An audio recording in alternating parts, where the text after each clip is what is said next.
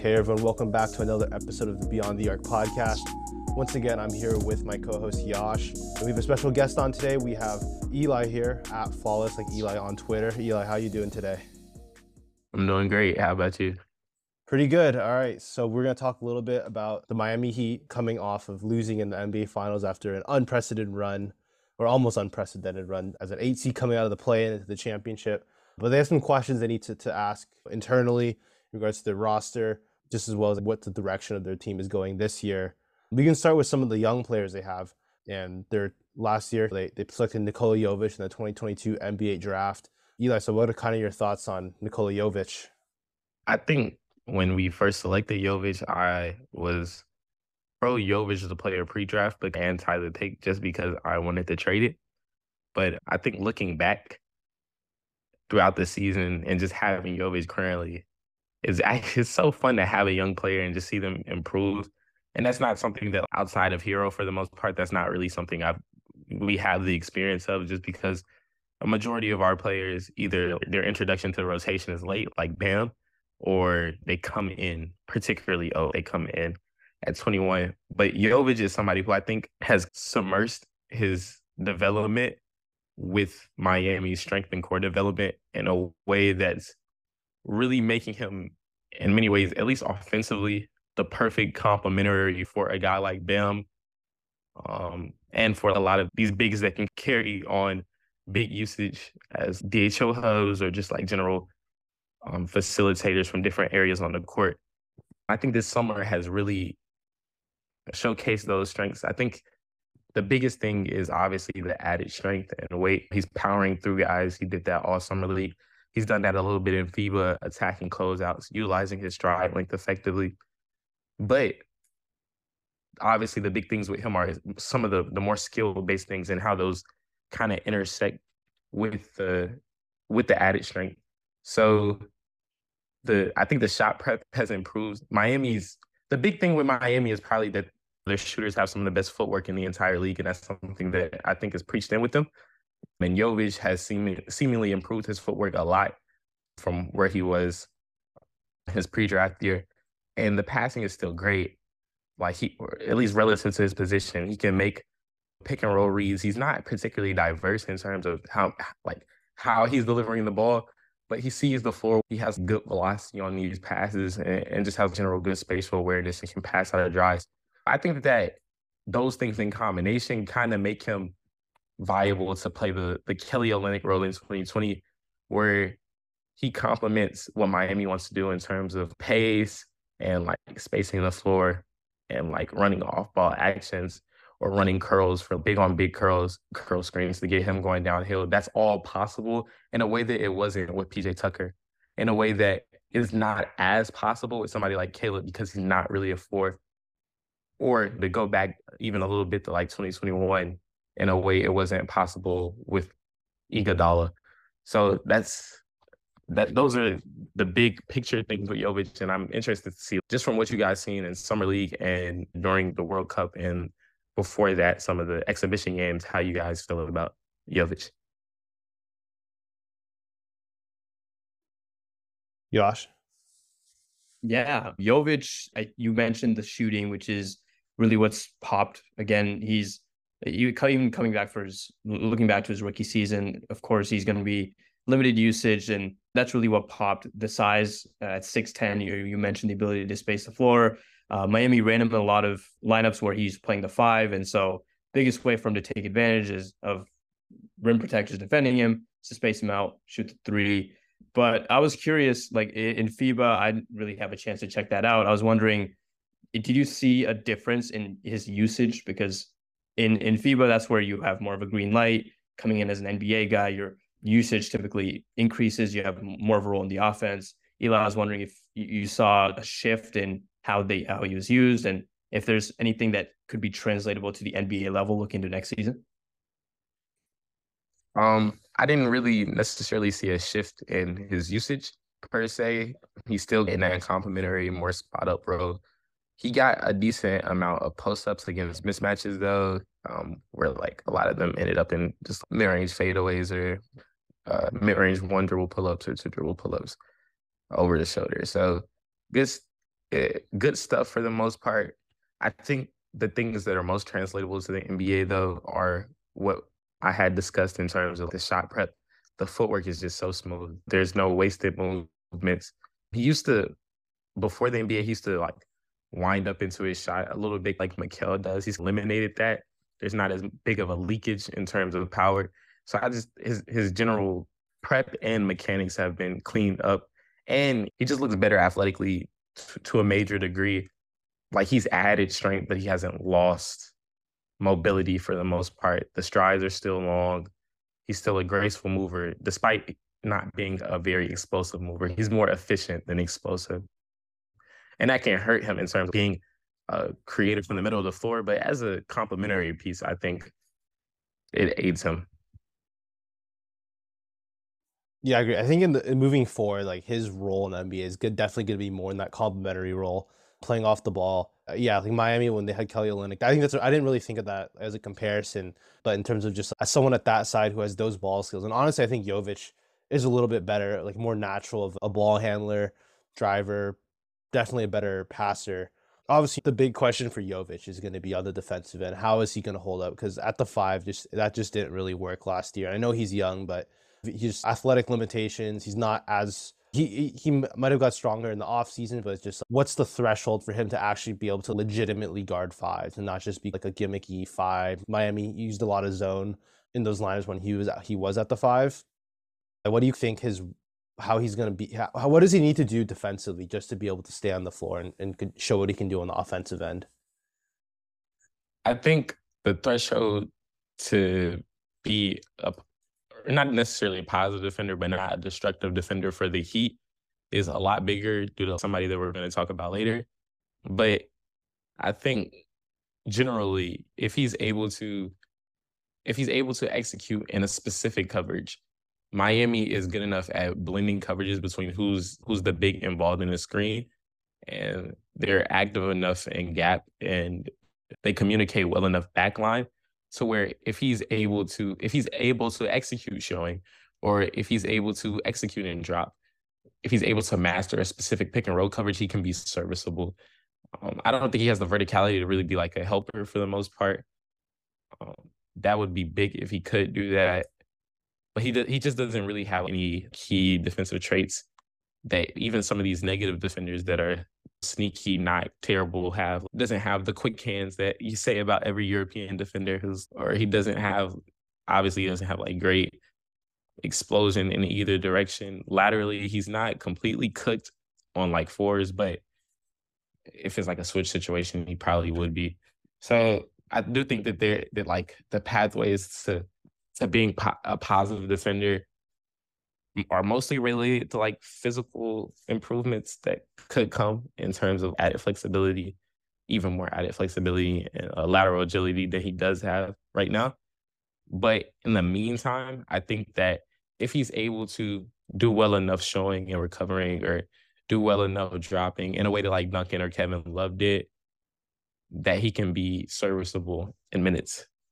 Yeah, you alluded to this a little bit earlier. You said there's there's someone that that kind of contributes to the Miami's team defensive scheme that might allow Jovic to make up for Jovic's deficiencies. And I'm assuming that person's Bam Adebayo. Am I correct? Yeah, for sure. Big Idris. Yeah. So obviously Bam is the second star next to Jimmy Butler and a little bit on the younger side still. What did you think of the season he had in 2022, 2023? I think Bam's season for 2022 2023, for the most part, was in a lot of ways a step in the right direction, but there's still a ways to go in terms of hitting his full potential.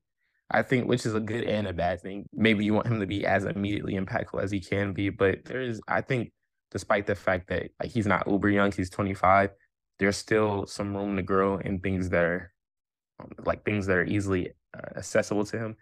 But I think the biggest improvement for him this year was probably the mid range stuff. From 10 to 16 feet, he went from he went from like 20% of his shots coming in that range in 2022 to 27% of them coming in that range in 2023. And the percentage went up for 40.4% to 49.8%. he like made big strides in terms of that, and that provides, in my opinion, like uh, a late clock bailout. Obviously, he's a- been able to implement some of the self creation and isolation game into some of that connector big stuff he was doing before. He ranked he ranked in the 60th percentile on isolations and the 53rd percentile on post ups. So there's like more self creation juice than I think people think of when they think of Bam, just because he is relatively proficient in like the mid range area. He does have mid range counters and a bag in that area, and he has some burst and some speed relative to most other fives just because of his size compared to those guys. But whereas some of that falls apart, at least as a score, is is like his contact balance, right? Where he's a little bit contact averse. And when faced with strength as a as a creator, as somebody using his handle to get to a spot, he tends to grift or flail because I don't think he can consistently stay on balance during those. Uh, that's a point of emphasis in my opinion. And I'm I'd be interested to see where you guys think of him in terms of self creation improvements this year. Yeah, you make great points there. And I think I agree with a lot of them. Bam being six nine, I think presents difficulties, especially given the matchups he's often playing against, going up against guys that are often bigger than him. There's one, there's a strength or size disadvantage he's inherently going up against, but also just the intimidation factor. There's you're not going to go for looks often, uh, just due to the sheer matchup in front of you. And that's where I think where if someone like Dame comes over, who's another creator that takes the attention of the defense, like that gives Bam more space to operate. And that that's where I really see him thrive again with his movement skills and whatnot, his talent, scoring talent, him being unlocked in more space could that's where I really see him taking a step forward. Is if someone like Damian Lillard in a pick and roll draws two, now you have Bam Adebayo on, on a pocket pass. He has an extra foot of space to then take a bump, take a pound dribble, get to the basket. So I, I just think him being unlocked in more space is the key for him to take a step forward. And he's so good as like a a quick decision maker, like out of the short roll. When he's working with an advantage, he does a good job like utilizing his eyes and just like general head fakes to manipulate the defense and make some of these more basic reads. I think he's one of the better bigs in the league at doing that. And that's not really like I love Kyle Lowry for what he's done in the league, even before being a Heat, but that's not something that he's doing for you. That's certainly not something that Gabe Vincent is doing for you. That's not even something that really Jimmy Butler is doing for you. Or Tyler Herro to some extent can, but teams don't really treat him like that. So that's not something he's doing for you. But that is something that a certain somebody you mentioned from the North Pacific West can do. Yeah. I don't know. With Bam, I just feel like to me, he's definitely leans more on the play finisher side than his own self creation. Like he does t- take you know, he's taking those mid ranges, but I don't think that's really bending a defense anyway. That's a shot they're just giving up. Um, who who was that player you referring to in the Pacific Northwest? I don't know why. It's just that just went over my head. You mean serious or like redundant? Huh? I'm talking about Dame, bro. Yeah, I don't know why that just went over my head. I was like, who are they talking about? okay. All right, that makes sense.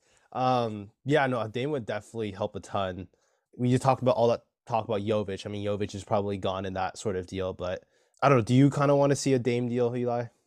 Yeah, of course. But before we touch on that, yeah. I think when you're talking about like his marriage jumpers and how like those don't necessarily bend the defense, mm-hmm. what I do think that they offer, I talked about it already in terms of like late shot clock bailout, but also I think that it bends it a little bit more than you think in that like you can leave him open from the mid range but you and oh, we're daring you to take this shot. You're good from here, but you're not you're not Kevin Durant. But that's not really how Miami's offense operates. If you leave him, if you leave him open, middle of the floor, allow him to walk into a mid-range jumper, chances are that he's going to flow into a side action. Chances are that he's going to use his facilities as of a passing hub, of a DHO hub to to flow into other actions. So from there, I think that if you're running drop, for example, right, you give them that midi. Now you have to, if you're, let's say you're Jokic, for example, right? Now Jokic has to get, he has to get his ass from covering Bam on the road, like attempting to contest at the rim. Now you have to get out 24 feet and you have to cover ground. Otherwise, there's maybe there's an open three, or maybe there's you're able to like attack the top foot and dropping and get to the rim. So I think that's even though it's not necessarily something he's not Joel Embiid, right? It is something that I think has its own gravity just because of his connective prowess. Yeah, definitely. If you play too far off Bam, Bam and help, they're gonna flow into that those side actions that a lot of teams are trying to implement with like just mm-hmm. non-spacing five, just turning that into a dribble handoff. But yeah, that's definitely his advantage on offense is just his mobility.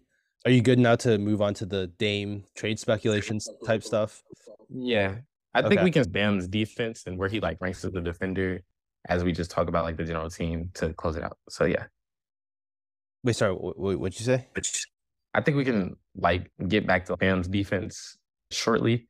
Okay. While closing it out. Yeah. I'm Okay. willing to talk about I'm willing to talk about the Dame situation. Yeah, I don't know. What I just we'll just open up to you. What were your thoughts on that whole? There's a pretty good chance he ended up getting traded. there. That's a preferred destination. But what were your whole thoughts on the situation?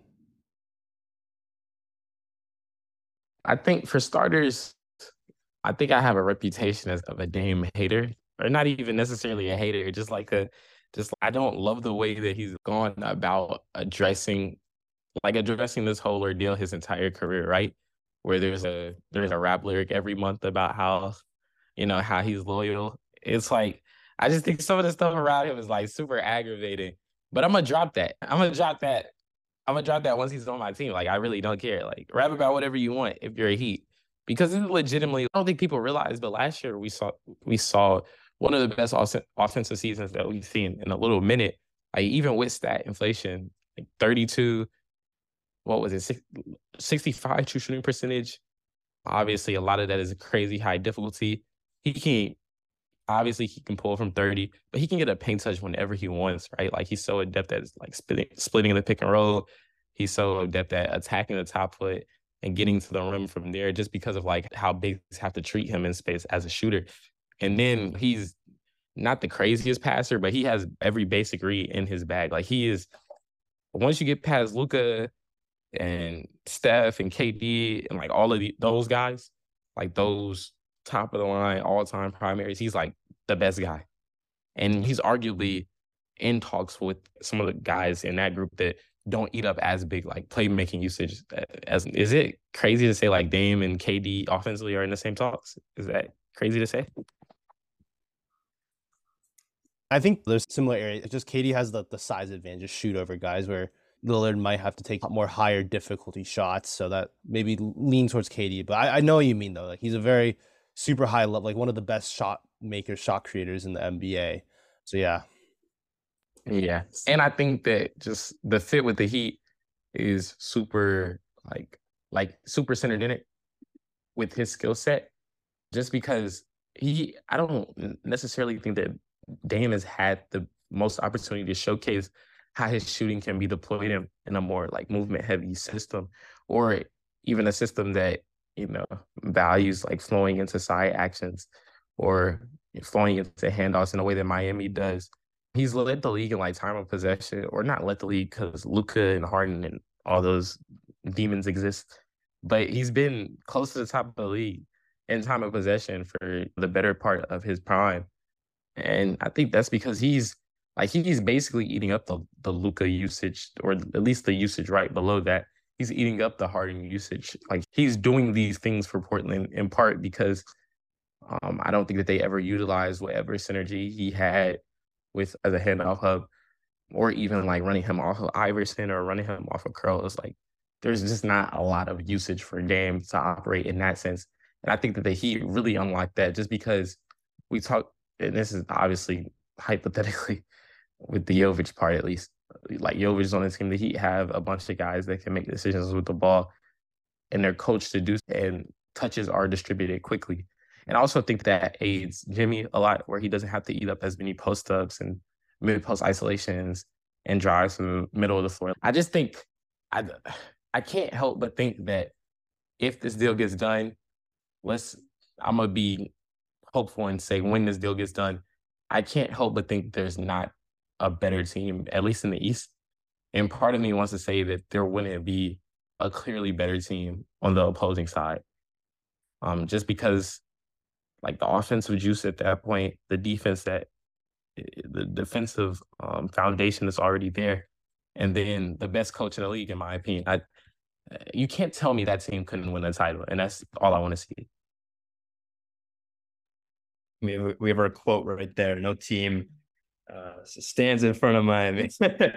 uh, but no, you made some great points. I actually I wanted to ask you this myself, but you addressed it. The whole Dame off ball thing, like uh, the difference between usage and ability, I think is uh, an important distinction that many often fail to make. I think obviously I'm no mechanics shot doctor or anything like that, but Dame, I, I, definitely think that Dame can shoot on the move, and he's done so. I think, especially in more recent years, Chauncey Billup, Billups, even though obviously Portland is no motion offense, so I like to Miami or uh, to Golden State. I think Chauncey Billups definitely tapped into that skill set of Dame's in, in the last couple years since he took over, and uh, Dame's produced good results out of it. Uh, there are no like layered actions or anything, but for synergy, uh, just last season, Dame was 81st percentile in or, or around 81st percentile on both off screen and handoff shooting. He's definitely someone who can is very capable of shooting off the move. It, it's just a matter of one, can you buy into that for a whole season? Which that that is a question that can be asked because there there's been quotes in the past. Of course, I, I I don't know the context of those about him playing off the ball, which hasn't exactly gone in in the particular direction that people may have wanted. But again, the whole off ball thing with Dame, it, it, there's definitely valid questions to be asked there, but the ability is definitely there. And I think that's what is most important.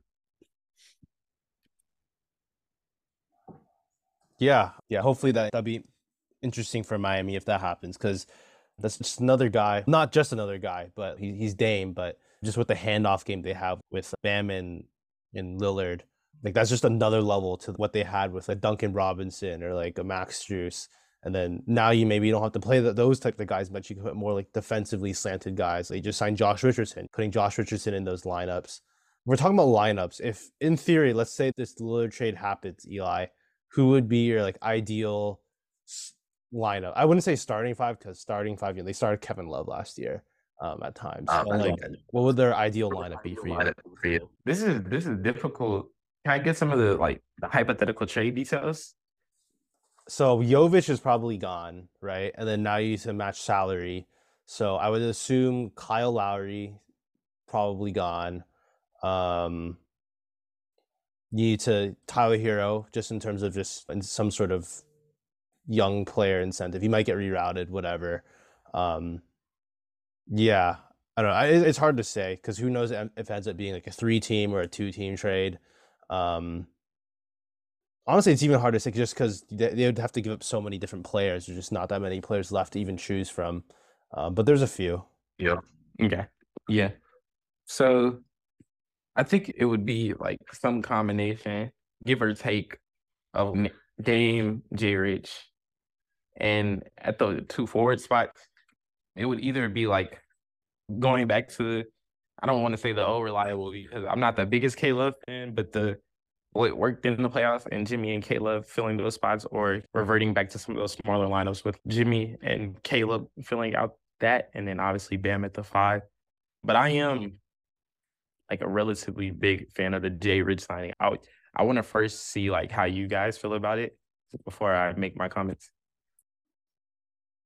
Yeah, I mean, I you know he called away last year with the Spurs, so I I didn't get to watch him too much last year. He like just what he's brought in the past, like secondary ball handler, um, shooting wise, it's been a I think I don't think it's been a little hit or miss. I'm not sure what he shot off top of my head, but I just I know his release is a little funky, but I think he shot it well percentage wise. But secondary ball handler, he had he had a three year period of like he had a three year period of like really solid shooting. I think it was like 37% or 36% for a three year period, which is adequate for where the rest of his career is landed. But I don't think it was particularly great last year, if I remember correctly. Okay, so last year I remember he split time with the Spurs and Pelicans. End of the season, he ended up with the Pelicans for a while. He actually shot pretty well from three, but I don't think he, he didn't play the biggest role on either of those teams. But yeah, if that trade does happen, looks like he's probably going to be the starting two guard. Um, and I'm not opposed to I'm not opposed to him at all.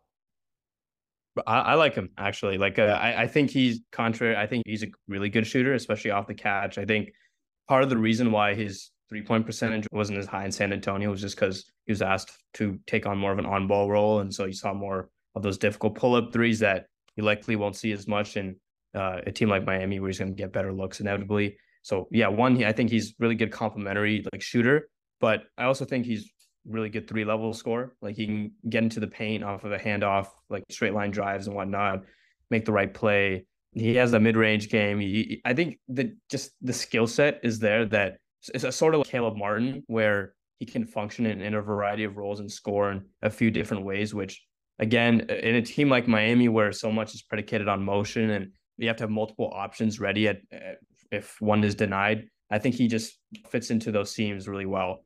And defensively as well, I, I Eli probably knows better than I do, but again, the tools, the size, athleticism, I think all that matches what Miami's Miami's done the last couple of years, and he has familiarity with the system. I think it's a good pickup for them. Yeah. Um, yeah. You got thoughts on that? Okay, go ahead. Go ahead. I'm sorry, my bad. But I would definitely agree for the most part. I think he's somebody who can provide secondary creation as a handler or more so tertiary, I think is the best way to describe it. I don't really want him being the second guy to handle the ball, but I think it's I think it's cool if he's in a more ter- tertiary role where he's like attacking closeouts. Maybe he gets some side PNR. He's not the craziest passer, but he's also not completely inept at that. And I think that there's like scoring on multiple levels is that's worth being unlocked. I wish he would cut down on some of the middies when I watched him with the Spurs. It was a big part of his offense. And I'm not necessarily pro that, but I do think that's something he'll probably do less with Miami, where he'll be getting a more a, a decent uh, proportion of like cuts and stuff. And he was relatively efficient when he was with like Boston, and for the most part, he's been a solid finisher. He's not the not the greatest, um, but he's a solid finisher. The shooting has, I think he's a good shooter.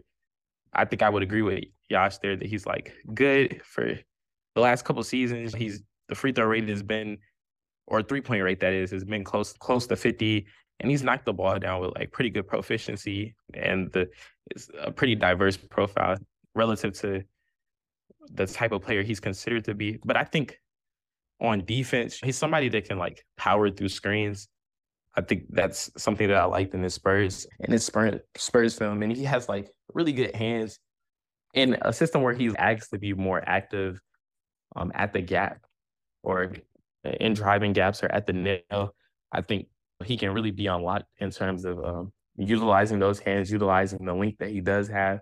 And when he's asked to navigate screens, I think he'll do a good job powering through them. So I think he gives, not to over exaggerate, but he gives somebody who has some semblance of like dribble pass shoot skill set and can connect coverages for Miami um, from the perimeter.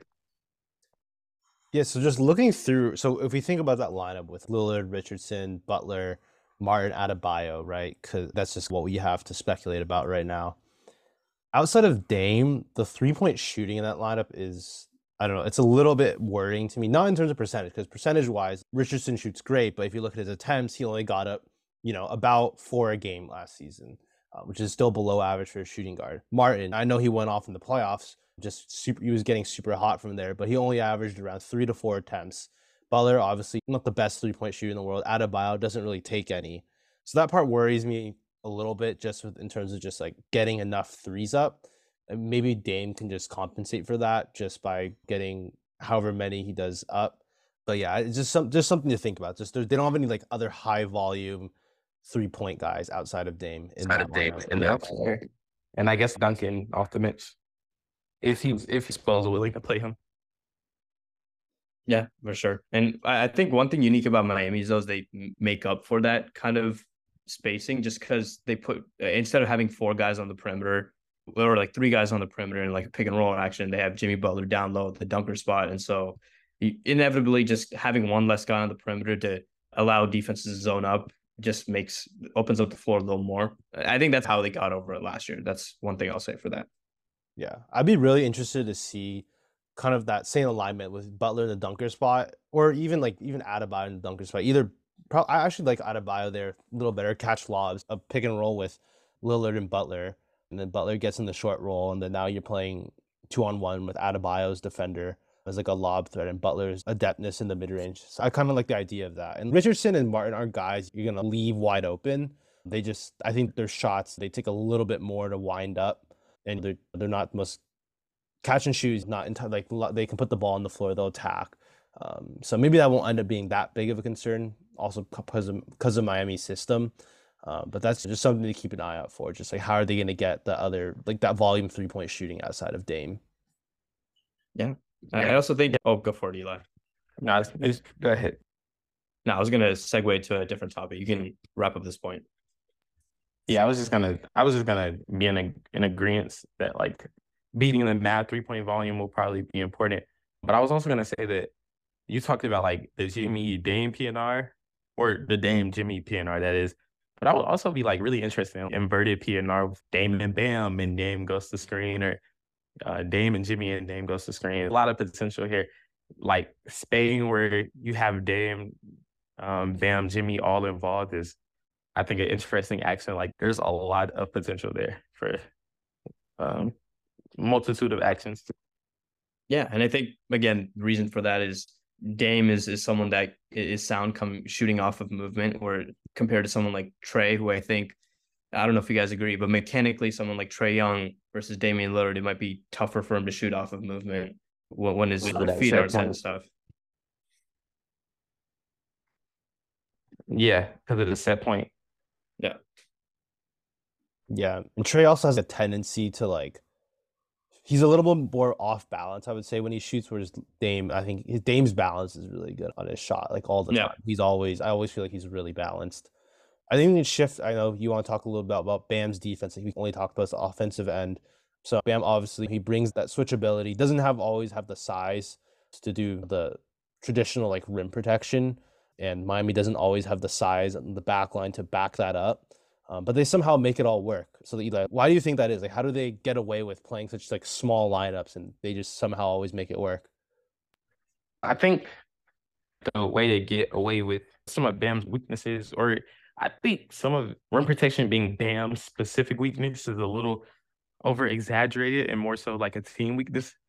But the I think the best way that they figured out to not have to worry about that is just you won't get to the rim. You don't get there. And they've made that happen in the playoffs and they've made that happen in a regular season where, you know, because of how aggressive they are in gap and also just because of I think what's underrated about Bam is that he's viewed as like the switch guy. He's viewed as like I'm going to we're going to switch everything. We're going to switch every action I'm involved in, and that's how we have to play. But that's not necessarily Bam. Like he does switch more than I think Bam switches like three times as much as like Triple J, right? Like 12 to 4 per 100 or something like that.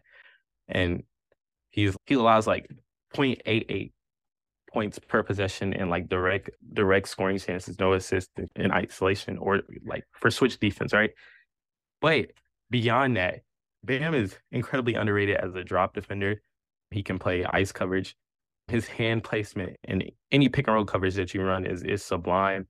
He communicates well and he IDs matchups extremely well as a pick and roll defender. And I think um, some of his strengths as a communicator are like second to only Lon Green, whereas some of the LeBron, some of these guys that are just so far ahead of the game that I don't necessarily think he's on that level, but I do certainly think he's better at communicating coverages than somebody like Jaren Jackson Jr., for example, or Nicholas Claxton, some guys that are all like in this range in terms of DPOY level defenders that he gets compared to. I think he's better at that than them, which is why I think, despite the fact that there's been a bit of an athletic decline for him, not major, just like a small one. I think that in a playoff setting, his defense is still as good as it was in 2021 or 2020, just because he's improved in terms of positioning. He's improved in terms of where to place his hands in different coverages. And he's as active as he's ever been, if not more active, providing help at the nail, providing help when guys turn their backs. He's so great at that. So mm. he's super, super good at loading up He's super, super good in terms of providing help at the nail. And he, he gives you a multitude of pick and roll coverages. Like he is the switch defender. It's like Nicholas Claxton, number one. Mobley's probably in these talks, but Bam is Bam still, even though this isn't his apex as a switch defender, he's still definitely in those talks. But beyond that, he can do so many coverages. And I think that ultimately he's just the best pick and roll defender in the league. And because of that, the ball is constantly in front. And beyond that, when guys are beat, he does such a great job of covering up for them from a multitude of different areas. Which is why the Heat, the past three years, I think they have the the second best playoff defense to like the Bucks relative to opponent. And that and the Bucks are like I think I think the Bucks are like one of the 20 best defenses ever, just relative to opponent. And the Heat are probably like in the 50s, which is like crazy. That's incredible that a defense that plays at times was playing multiple small guards, like multiple six foot guards, was also did not really have a secondary rim protector. And other than him, there were times where Lionel fluctuated with only two real needle movers, or when P- it was him, Jimmy, PJ in the lineup, that's three. But for the most part, with like Vic getting injured, so many injuries, just constantly able to keep the defense alive and keep small guards on the floor and playoff minutes. And the Heat's rebounding percentage, defensive rebounding percentage has remained relatively impressive. And despite the fact that he doesn't grab a lot of those boards, like he's averaging like 10, but he's so active boxing out. Like he will catch a body in a way that I don't think he gets credited for. So I think Bam does a lot of I think Bam is I don't think this is a hot take. I think he's the third best defender in the league. I would have AD and Draymond above him, and I would have him and Triple J in like a little small interval. But I think Bam is the third best defender in the, in the NBA. And a couple guys following him, like Claxton Mobley, J Mac somewhere down there, like a lot of guys. But that's my opinion. Bias aside, like no homerism. Hopefully, maybe a little bit, maybe a little bit.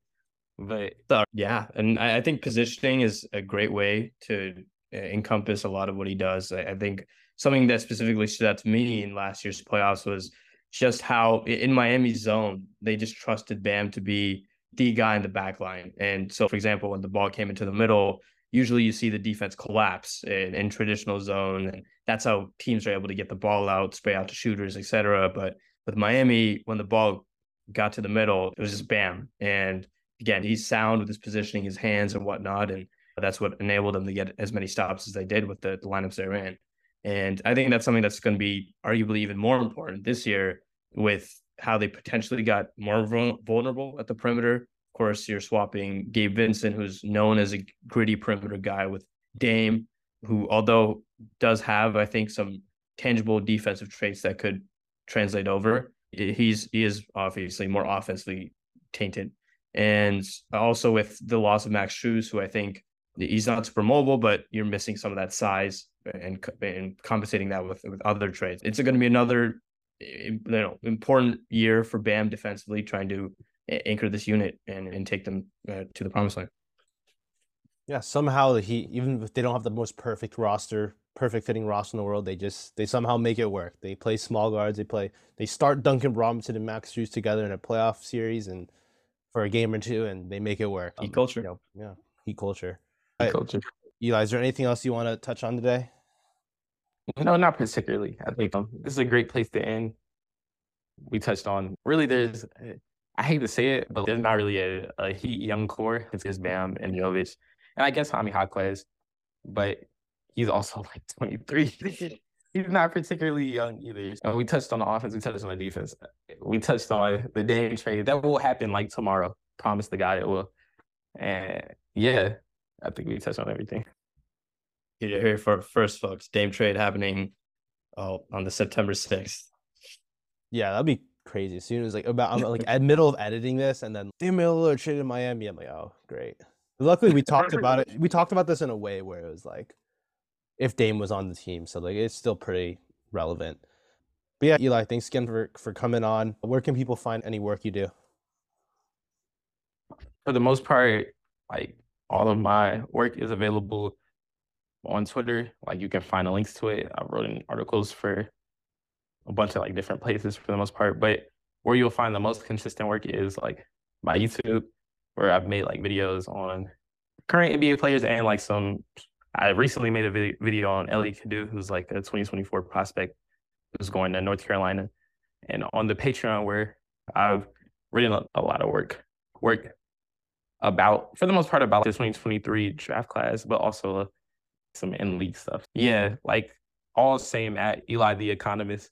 Apparently, I might turn into Eli the Prophet if this damn stuff happens, but Eli the Economist on everything. Eli the Economist YouTube, Eli the Economist Twitter, or follow us. Eli is the at Eli the Economist on Patreon. And yeah, that's really it. Thank you guys so much.